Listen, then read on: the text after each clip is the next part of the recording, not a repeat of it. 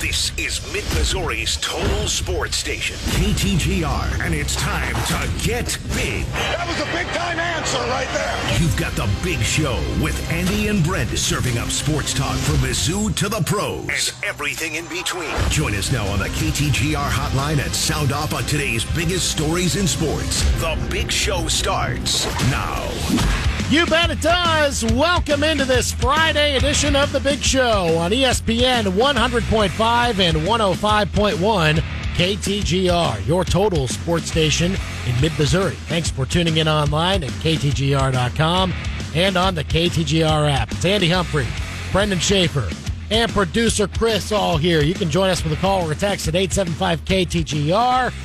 Thanks for spending the start of your weekend with us. And guess what, Brendan? It appears that the wait is finally over. The wait is finally over. know, is this some right? kind of emotional riddle? What am I? What am I getting myself It into? can be whatever you want it to be, if we're being totally Okay. honest. I mean, Okay. it- what is it ha- have we been waiting for something here in these parts when it comes to, you know, mid Missouri sports for the Ah, last, yes. I don't know, three weeks? Mizzou. Oh, oh, three weeks. I, Last I three was weeks. thinking. Oh. I was thinking like Mizzou basketball national championship or something. Oh, Um, but- oh. because like I've been waiting for that technically Sure. my whole life. But but I think I am hip to what you're talking about. It may pertain to that coaching vacancy from Mizzou football that is no longer a vacancy. Sure seems that way.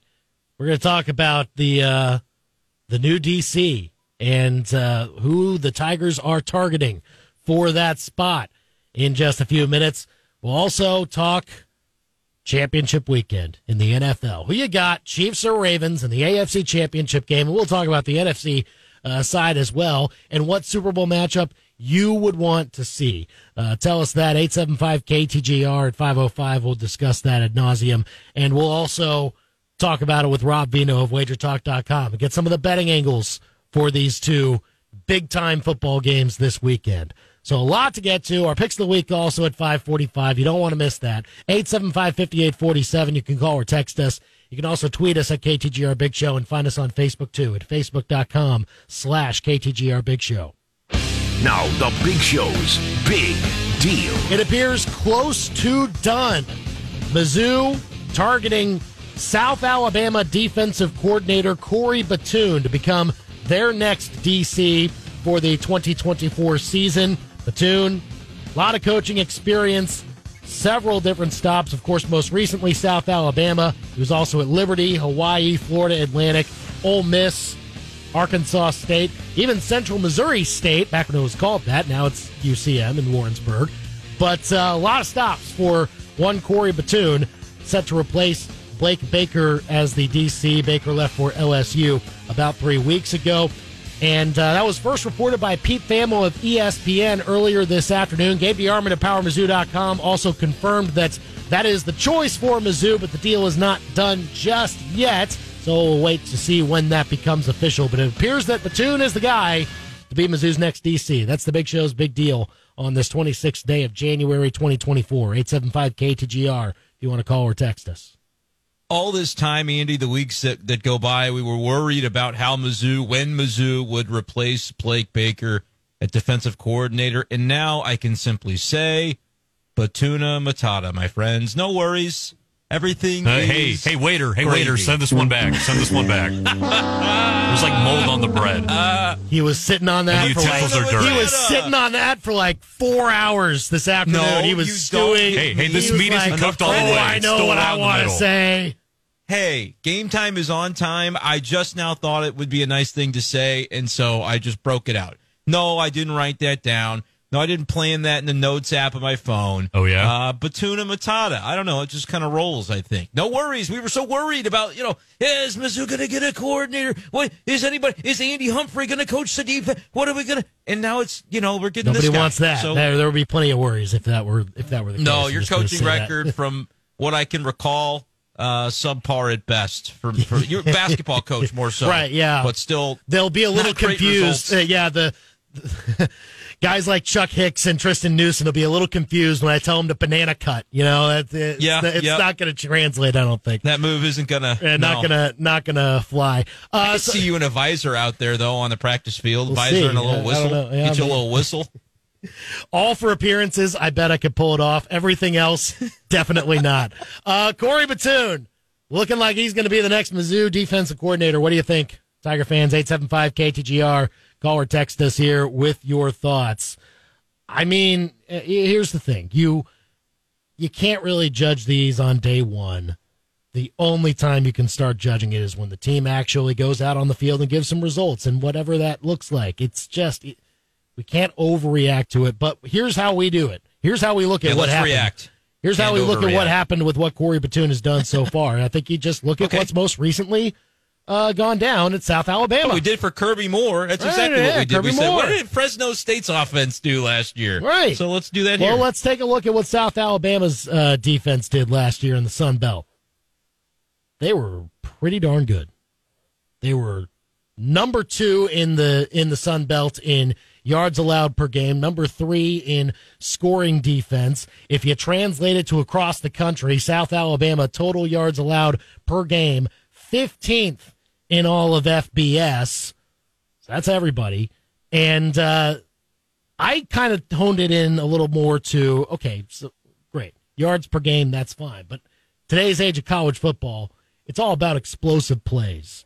That's what you're hunting on offense. What's what you're trying to get. It almost dictates a little bit more of who's winning the game and who's not. Who gets the most defensive or not the defense, but explosive plays throughout a game. And looking back at the opponent's long rushing plays that South Alabama allowed this year, second in the Sun Belt in 10 plus plays of rushing in in the uh, in the Sun Belt and as far as passing plays I kind of broke it down to 20 plus yard plays South Alabama was tops in the conference in allowing that Ooh. it was What do you think that says, though? Is that like really- scheme? That's scheme, man. That's could be scheme could be talent could be a whole bunch of different They're factors playing in South Alabama, though. I'm going to give it credit to the scheme. No I offense. mean, I'm sure yeah. they're great I kids. mean, sure yeah you know what I mean? Like that's a good to me. That's a good sign. And I like what did you say? Fifteenth in yards, which I I think against uh, FBS opponents is actually even better. Tenth in the nation if you only factor what everybody did Sure. against their their FBS opponents. So um, good performer at that group of five level, right? That's uh, uh, not to draw too simplistic of a comparison, but that's kind of what you saw with Kirby Moore coming in, and we looked in the offensive side of the ball last year around this time and said, oh well, you know, uh, Fresno State looked like they had a pretty good offense last year, and this is a guy that's experienced as well. Kind of like that. Um, sometimes you go, oh, you know, get get some some young blood in there, but I don't know. This is a guy who's been around the block, who's seen a lot at the collegiate level, and clearly everywhere he's gone, his teams have had good defenses. So I can't tell you I had ever heard his name before a couple of hours ago, Andy, but I also I like the hire as as long as the players like the hire too. The first thing I saw to note that something might be afoot was when I saw Daylan Carnell tweet the eyes emoji, which I that's better than him tweeting like the the the crossed out eyes rolling in the back of your head emoji. Like seems like he's into it. If the Mizzou players are into it, then I'm into it because I think it's important to keep this group uh, as intact as it can be. But yeah, the fact that he's had success and, and, and you know, it doesn't necessarily mean something that I've never heard of the guy before, right? We sometimes we always want the the immediate flashy name and say, "All right, they got somebody I've heard of." That doesn't really matter. Like you said, we'll judge it on the field when the time comes. But in terms of like initial reaction, I'm not like doing backflips. I'm glad they hired someone, and I also seem like this could be a pretty good one. They hired a Sunbelt guy, Eli Drinkwitz, former Sunbelt guy. It it's not a bad place to draw from. Come on. It's not. I will say though, you said UCM. I don't know. Mizzou's hired coaches from there before in various sports. Oh, stop. Um, not to beat the dead horse of Kim Stop Anderson, though. Uh, I'm just kidding. He was there for a year, 1996. And again, they weren't called UCM back then. It was Of course not. Central Yeah. Missouri State. Naturally. So they've uh, changed the name since. But uh, but yeah, I, here here's maybe the knock. It, that was the good part of this that you can draw from. That probably means nothing for 2024. You got to see the team on the field, but it's just trying to go back of past experiences of what Corey Batoon has done And this past season, South Alabama's defense was pretty darn good. Here's maybe the the thing you have to overcome. He's been at Ole Miss. He was an assistant coach there for a couple years. He was he also had some administrative roles there, some player development, recruiting ops, things like that, uh, for about you know better part of five years.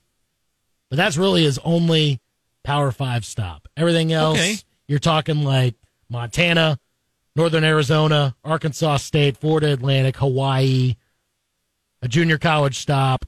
Like the, so, when we talk about high major experience, there's some, not as much as you know maybe you saw from maybe other candidates. That's that's all you're saying. So how do you react to that? Do you call that? Uh, is that a concern? Is that It's not a huge one. in a positive? I To don't me- think it's that worrisome. I, uh, you do have to have a bit of a a learning curve sometimes, but it's not like a guy like Corey Batoon, who is, I believe, in his fifties, doesn't know what happens at the P five level, at the SEC level. I mean, he's been entrenched in Alabama for the last few years. He's he's coached at Liberty and uh, Florida Atlantic. I mean, some of these other schools he's been at around the same region as the SEC. Yeah. So no, I'm not too worried about uh, you know his impact on recruiting. He seems that he can give Mizzou the same leg up that I think Blake Baker did in his time here. So I'm not too worried about that aspect. It is going to be something that people point to though. Like, okay, you were at Ole Miss for five years, but where else in Power Five did you actually experience this this level of the game? And he wasn't a DC at Ole Miss or anything, right? It No. was a you, you mentioned just some other various assistant. roles. I mean, yeah. just this is just reading off his South Alabama uh, bio page, and Okay. in every single one of these stops, it says assistant coach. So I, it, it's very vague on that side. Yeah. I can probably go to a different page and see if it, it if it gives a little more detail, but I would assume it wasn't in a big time DC role or anything like that. Okay, but I mean, look, the the guys that have had that experience, Blake Baker, you know, he steps in and then he's off to another SEC school. Like, I don't need you to have been in the fires in the SEC before because it doesn't mean that you can't be today, right? Eli Drinkwitz wasn't SEC experienced as a head coach until he was. Um, Kirby Moore, you know, I, I feel like Mizzou's a, a perfect proving ground for some of these guys that deserve opportunities and I like the success that his defenses have had where he's been. So I'm not really going to. And like you might say, well, he's in his mid 50s, and it's just now, you know, just now making this leap. Sometimes it happens. Like I'm not, I'm not going to look at that and say, oh, that that's a sign that, you know, that they're getting somebody who who, well, why wasn't he at this level 10 years ago or five years ago? I really don't think it's. Everybody's got their different path, and it seems like this is a guy who.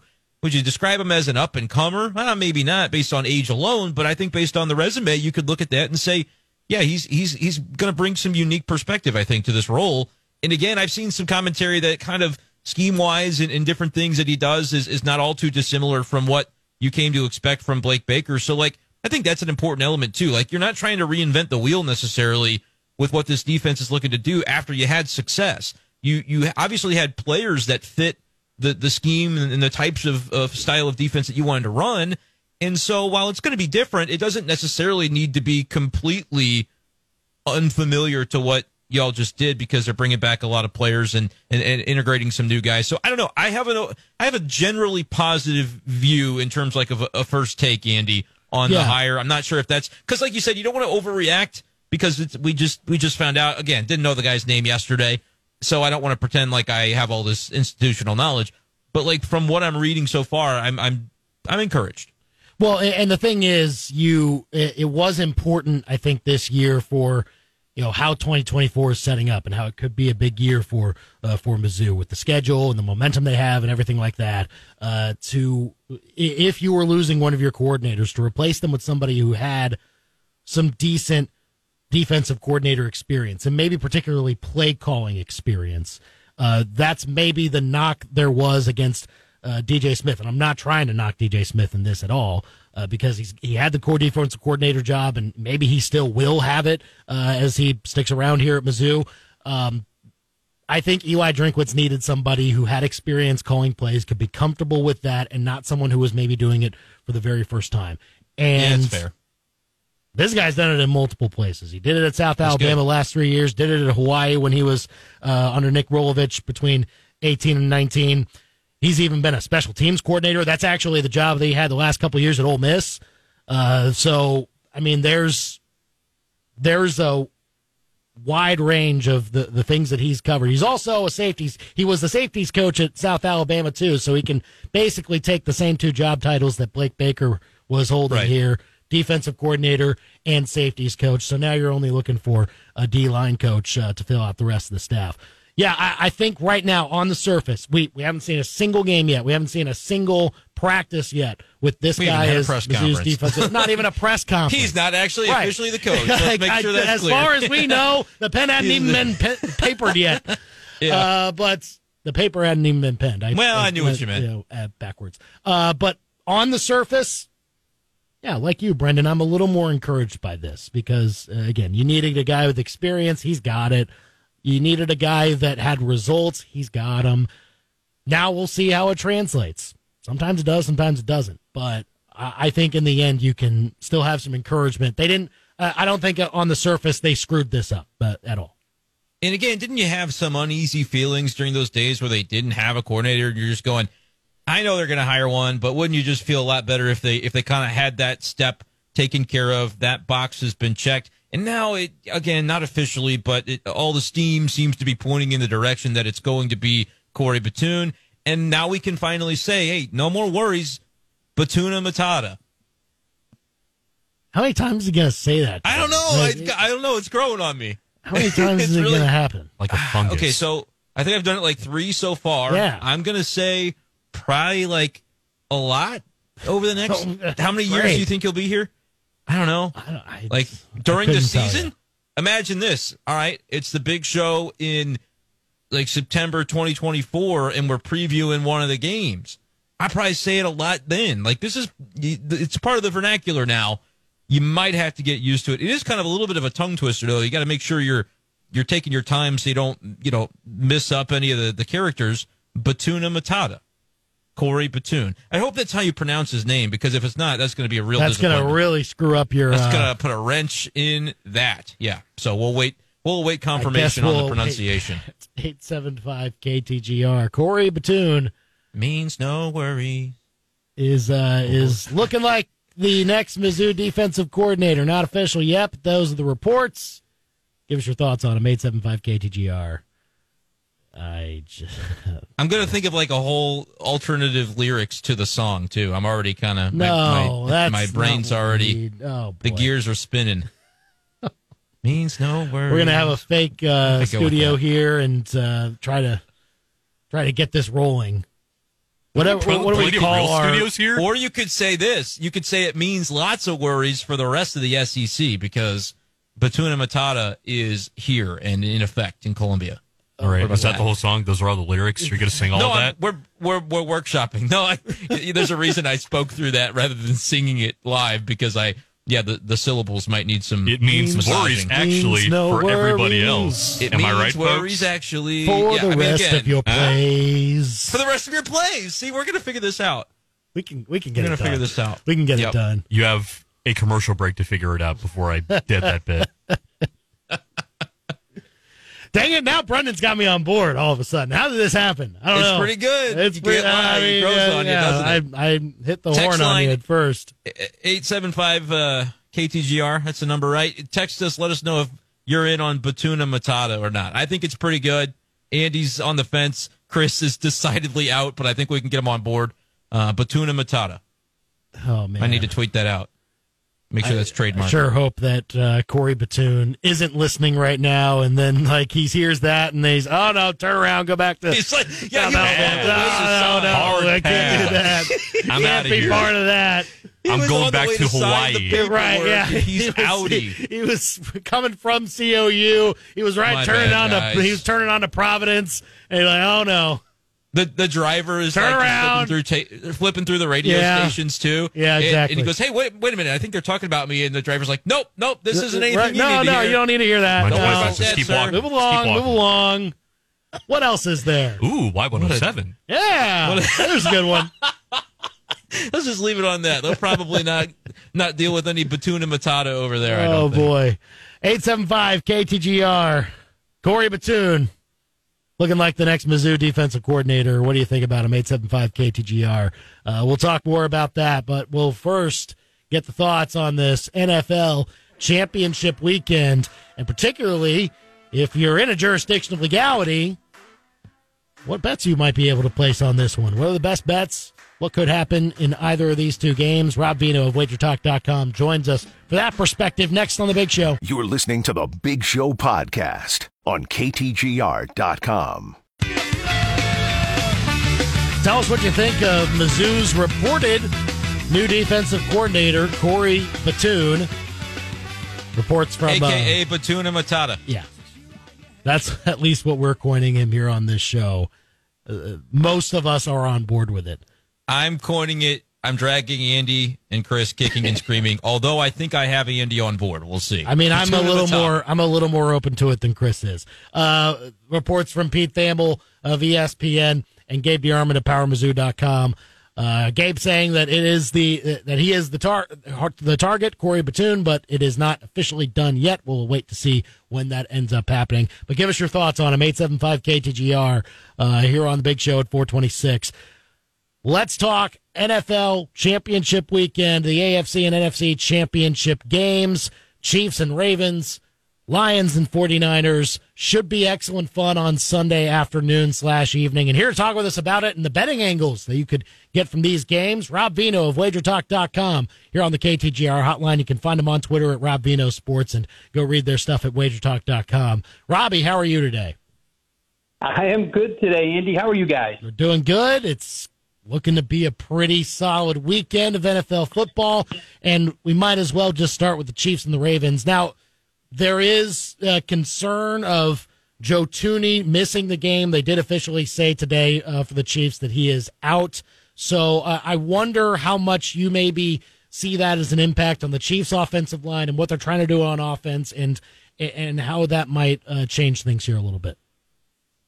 Well, I mean, he's obviously had a great year, and when you know when the media has presented that information to you this week, you almost think it's the end of the world until you realize that Nick Allegretti behind him has played a lot of Kansas City Chiefs football. I mean, it's obviously a downgrade, but it's not chicken little. The sky is falling. Allegretti, um, obviously, Andy Reid and the offense have a ton of faith in him, and obviously he's been in these spots before. So I don't know that it's as big a deal as um, maybe it's being made out to be. A downgrade, yet a significant downgrade.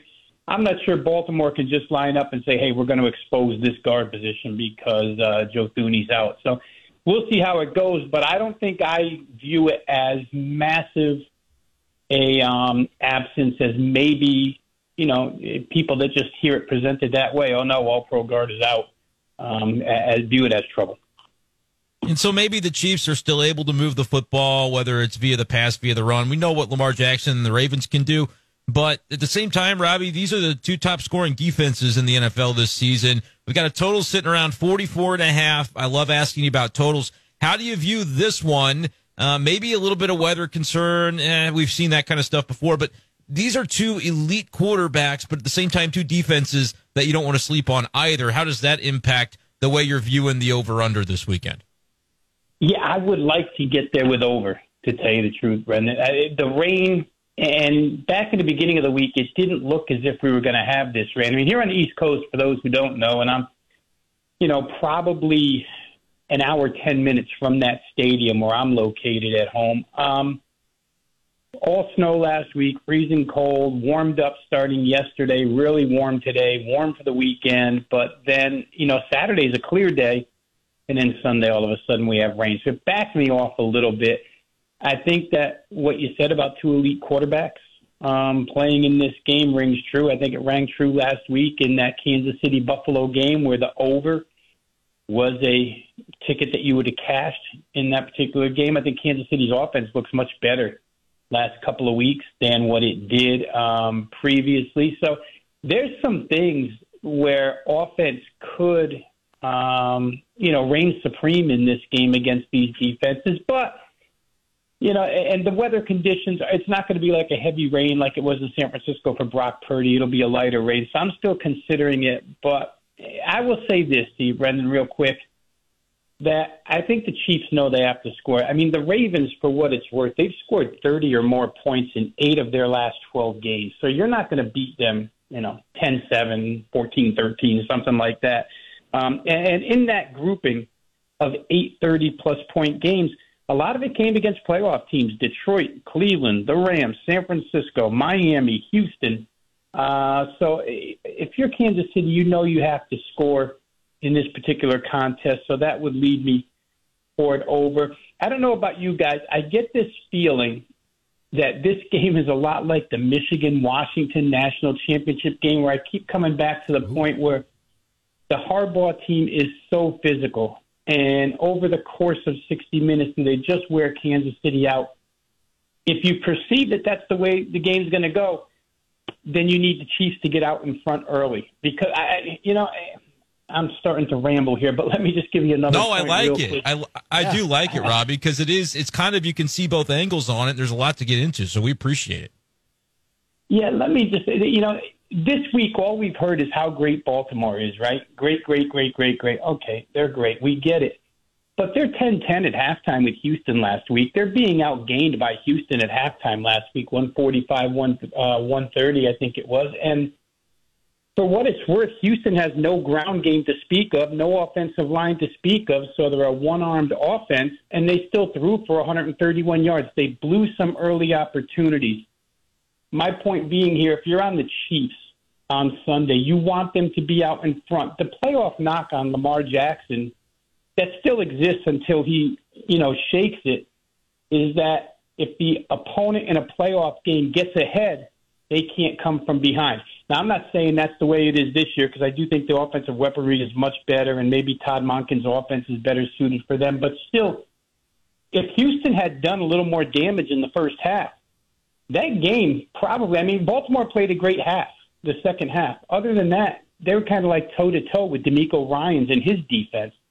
So um, I don't know that Baltimore is. You know, we always say it's what you saw with your eyes last that people believe, right? And I think they believe that Baltimore's on this pedestal right now, and KC kind of lucked out, and maybe they're not equal. Although heading into last week, I have to say that I heard plenty of people tout Steve Spagnuolo as one of the greatest defensive coordinators in playoff history, and all of a sudden, after one game against Buffalo, he's not anymore. So I, I don't know. It's kind of funny how things change in six, seven days. Yeah, it's pretty incredible. Rob Veno of WagerTalk.com with us here on the Big Show, KTGR and KTGR.com. You can follow him on Twitter at Rob Veno Sports. You know, just uh, just one more thing I had on on this game here, Robbie. The the running ability of of Lamar Jackson obviously is is a huge deal. Patrick Mahomes' running ability not nearly as much of his game, but still very strong. Uh, I wonder how you see both quarterbacks uh, operating in that aspect of the game, uh, and, and, how much it could affect, you know, uh, putting their team in position of uh, of putting up some of these numbers, and maybe even you know touchdowns versus field goals in the red zone and things like that. You know, it's like you're a mind reader, Andy, because as soon as I stop talking, I'm looking at my notes and I'm saying, darn, I forgot to talk about Lamar Jackson running. so I'm glad you asked. No, all good. Um, you know, last week we saw him take off quite a few times for big yardage, right? But every time you saw that, Houston was in man to man coverage where Jackson looks. He sees the backs of jerseys, a lot of open green, and takes off. I would expect that Steve Spagnuolo in this game plan has more eyes on Jackson, maybe a lot more zone coverage to make sure that he doesn't get to take off um, and gain those huge chunks like he did last week. And the opposite side of that coin is Baltimore really is kind of a macho style defense where Mike Macdonald lines up and says, We're going to play you man to man and we're going to come after you physically. And maybe Patrick Mahomes is the guy that looks downfield this week and sees the backs of jerseys and a lot of open green and takes off. I think that's one area where, and we'll see how they call it game plan wise. I mean, obviously, I don't sit in on team meetings, but I just know from watching last week that maybe Steve Spagnuolo can make some adjustments that limit Lamar a little bit, and maybe Baltimore's tendency to not come out of what they do best will enhance what Mahomes can do rushing the football. If you're a prop better, um, and I'm not, but you know, you look towards those rushing yards. Maybe Patrick has a decent day rushing. Interesting stuff. And then on the other game, I mean, again with the total, it's like you always want to see those two offenses go nuts and, and go over the total. But how many times this season, Rob, have we seen these 50 plus point totals sort of end up being a letdown? Is that a possibility here when it comes to Lions 49ers? Or do you see a way at, at the potential shootout between these two really good offenses? Yeah, you're trying to rain on my parade, Brendan. um, Look, I want to be I, I right think... there with you. I do, but it's tough when we keep getting burned on it these is. high totals. You're right, and the one thing that's a concern, I think Andy brought it up um, previously with the KC game, is turning touchdowns into field goals. You can't have it when these games do stay under. That's what happens. It's not for lack of scoring opportunities. It's not for lack of total yardage. Um, it's not for lack of offenses being better than defense. It's because you get down in that red zone and you don't score touchdowns. A couple of things here where it might be different. Last week, I don't know if you guys felt the same way, but it just seemed like Brock Purdy, and he was bad last week, but it looked like he was uncomfortable in that heavy rain. Uh, do I wear a glove? Do I not wear a glove? His throws were way off. In better weather conditions, I want to give him the benefit of the doubt, especially against this past defense, that he could have a much bigger day, um, whether Deebo Samuel's involved or not. The other side of the coin, when you look at Detroit's offense and can they move the football, you know, as time went on here, and after watching last week's game, Detroit and Green Bay are very comparable, mirror image wise, as far as offense is concerned. Their offensive lines can, and they did root up San Francisco's defensive front because Aaron Jones had a day.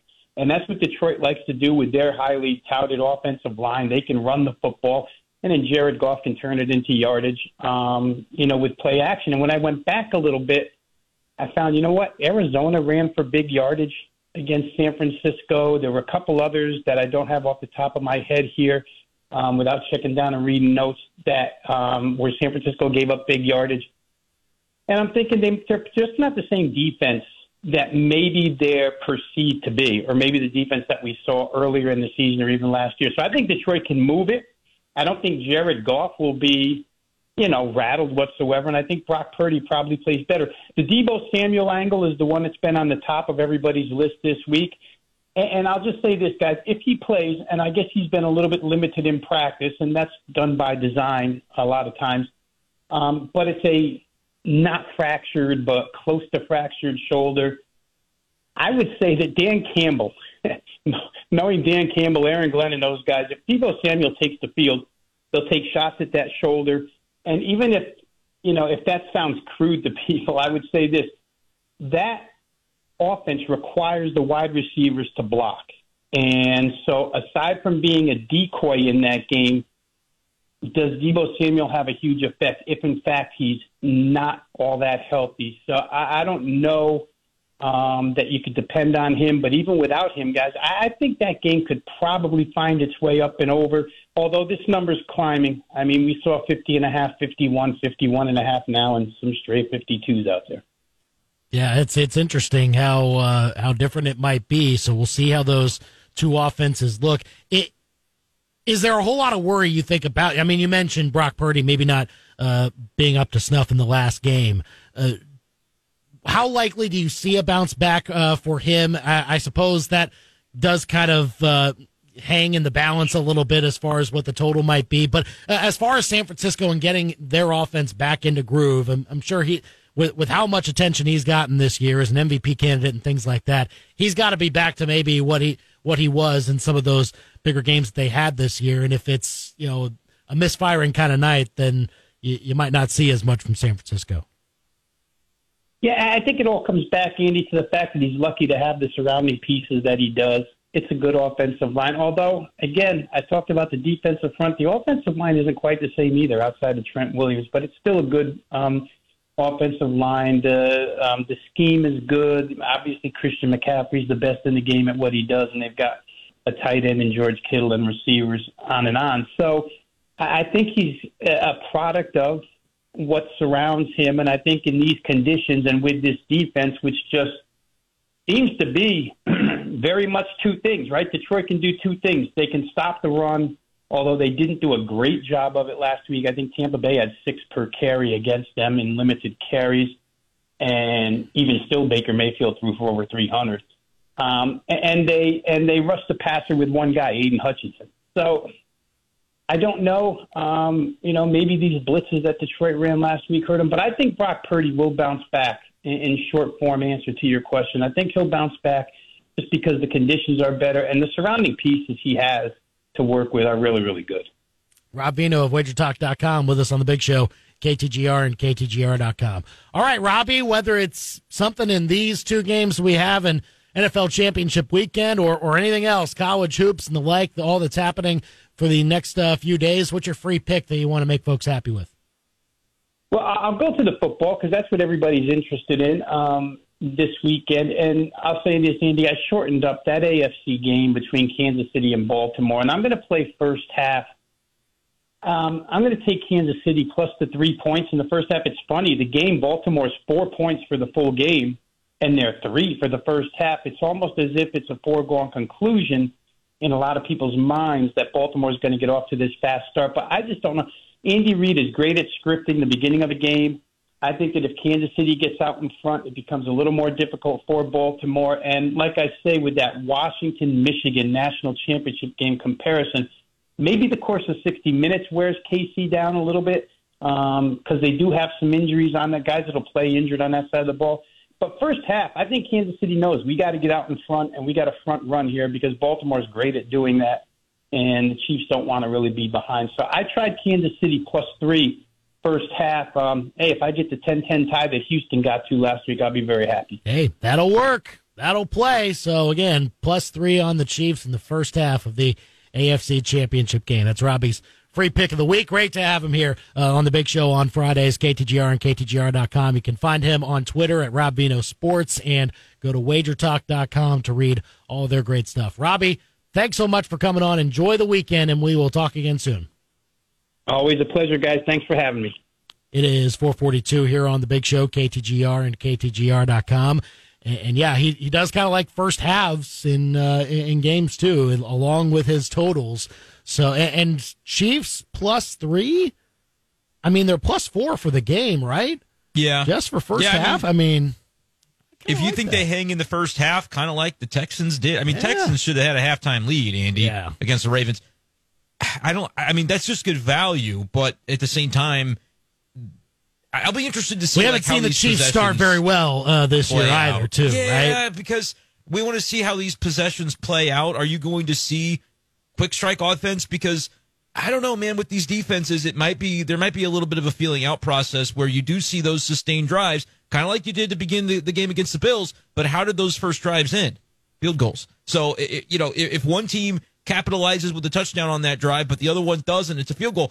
You could say, hey, they're playing a pretty even game, but it could be seven to three, and that plus three you still get bid on. But hey, if the Chiefs score that touchdown and hold the Ravens to a field goal, suddenly you're really feeling good about the chance to, to we're getting points with Patrick Mahomes this week. When does that oh, ever yeah. happen yeah. in a playoff game? So it's it's very very interesting. Gotta love it. 875 KTGR. Uh, tell us your uh, thoughts on those AFC Championship and NFC Championship games. We'll get to those at 505. But up next, under the bus, a Jeopardy contestant obliterating a Cardinals legend. It's next. You're listening to the Big Show podcast on KTGR.com. It's time to go under the bus on the Big Show. Well, everyone's favorite St. Louis slugger, Albert Pujols. He caught a stray during Jeopardy the other day. Okay. Take a listen. Bald is beautiful for 1200 please. This St. Louis Cardinals great slugged his 700th home run in 2022, his last season in Major League Baseball. Lloyd. Who is the wretched Albert Pujols? Wow, yes. the answer is correct. I can't speak to the adjective. Go Cubs. Oh! I no. knew the Cubs thing had to be coming. Yep, I it knew that coming. part had to be coming. Yeah. That was That's... Lloyd, the Jeopardy contestant slash Cubs fan slash Pujols hater. I enjoy that. I enjoy when sports Wretched. gets mixed a little bit into Jeopardy. I also enjoyed Ken Jennings go. Eh, I don't know about the adjective. Yeah, nice little, to uh, the other. Nice I'm, he's just. There. I'm staying out of this. I'm staying. Uh, I'm getting away from all the Cardinals and Cubs pitchforks. You guys just have it out. That's good. I'll be but back in were, Seattle. So like if you were on if you were on Jeopardy, right, and there was an answer you knew and you were called on the buzz and it's Right. a sports question like that, and Right. you're a fan, aren't you gonna like kind of throw something in like that? I give Lloyd some credit. Absolutely, yeah. On the other side of the rivalry, but It was. that'd be like if it I was went on seamless Jeopardy too. and it was like he was ready oh, for he the answer. It was perfect. Yeah. yeah, he was perfect. Well, if I were on there and you know the answer was obviously like Jose Altuve, I would say, "Oh, the buzzer guy," and then they would say, "I don't know." That's who that not is. Right. wrong. Yeah, they, they would hit the buzzer on you instead because you would be wrong. Ah. Under the bus. Yeah. Also, under the bus to Yasiel Puig. Man, this was crazy. Venezuelan League Baseball. Huge brawl between these two teams. Yasiel Puig right in the middle of all the all the violence, to be honest. Do you wanna know This how it was started? One of the, I have no idea how it started. How did it start, Chris? Uh, because Royals third baseman Maikel Garcia was flexing after hitting a home run and was letting him Are know you while he was serious? running That's across the it? bases. Did it really start for something like that? Yeah. The Oh, Royals give me a started break. it, so though, stupid. Too. I like that. Get over yourselves, feisty. people. Come Oh, on. man. Garcia's kind of That's nice like funny. that. He needs to bring that energy to the season this year. I I'll would tell love you that. Come on. But yeah, pretty good, Yasiel though. Puig was was kind of in the line of fire and big time. So Did he it- win? you know- did he win? Did he win the fight? I have no idea. I'm guessing no. It was kind of hard to see, uh, honestly, but it's a pretty crazy video if you see it out there. Under the bus. Wild. I didn't know he was even still playing, trying to make a go of things. Well- so, you know. I don't know if any major league teams are even willing to Oh, give a I'm thinking chance not. on him, but I think he's I'm yeah, he's, he's playing wherever he can play. I mean, Yeah. I don't think he's that old, so I mean, why not? no, a lot of off the field stuff though, right? Sure, With him, so. I think that's about Yeah, exactly. the ship has sailed, as That's kind of yeah, with the major league clubs for sure. And uh, under the bus to Patrick Beverley, he is apparently being accused of sending a essentially a plant reporter to the Magic press conference to ask a question to Wendell Carter Jr. so that Pat Beverley could have content for his podcast. I, I guess. I, I guess the Magic had lost to, uh, Beverley's team and Okay. had said, you know, uh, he sent somebody there to like ask about, oh, Patrick Beverley's saying this about you, and he wanted to get Wendell Carter to essentially respond to something that Patrick Beverley was maybe or maybe not uh, saying about this. So I mean, it This was pretty good. I mean, this is Patrick Beverley's kind of becoming my guy. He had the, he's the one who pulled out the camera, right? When LeBron uh, had the no call and, and and and Beverley wanted it to be shown that he was fouled or something, and so the he showed the referee. Yeah. I think I think Pat Beverley is kind of becoming my guy. I like. I think this is a fun Really? move. I don't know if the NBA loves it, but I I kind of do as an outsider. Yeah, it's funny. It's it's chaotic, and that's what I'm all about. Can I make a declaration real quick before we move on? Um, this should be Adam Silver's green light to just ban any player in the NBA from starting their own podcast. That's enough. We've we've, whoa. we've crossed the threshold. We're done. We don't I need any almost more. Maybe I- if you're retired, try it. But there's just Are too we much. sure There's too about much. that? Are we It's- sure? It's too much. I think I think both sides are very compelling. There's Yeah. compelling arguments enough. on I don't need to hear your opinion. Like bench player number six for the Hornets. Be gone. It's pretty good. Yeah. What do you need a podcast for? I don't care if you're like 34 and have been in the league for like 10 years. Move on. All right, and I've got one more addition to the bus. Yeah. you guys, it's a fantasy football thing, sort of. Have you heard of NFFC? I believe it stands for National Fantasy Football Championship. It's like a it's like a website. I think that's Okay. what it stands for. But it's a website where they run big time contests and they're doing it throughout the playoffs, right? And so basically what happened is it was discovered that for one of these big contests that has a six figure prize that they hand out, there was a, an employee with admin access that was going in basically after games had been completed and changing the lineup for his buddy or his cousin, someone he knows well, to basically make it so this guy has a better chance to win the prize in the tournament. And only the big time game theory data nerds that were so invested in their own lineup, trying to figure out how to maybe win this tournament and, and be different than it came down to like they needed Kelce and the other guy needed Rice. But it, after Kelce starts catching touchdowns, they go back in and like, wait a minute, this guy that had Rice now has Kelce like us. How is that possible? And it turns out it was this whole big gigantic scheme.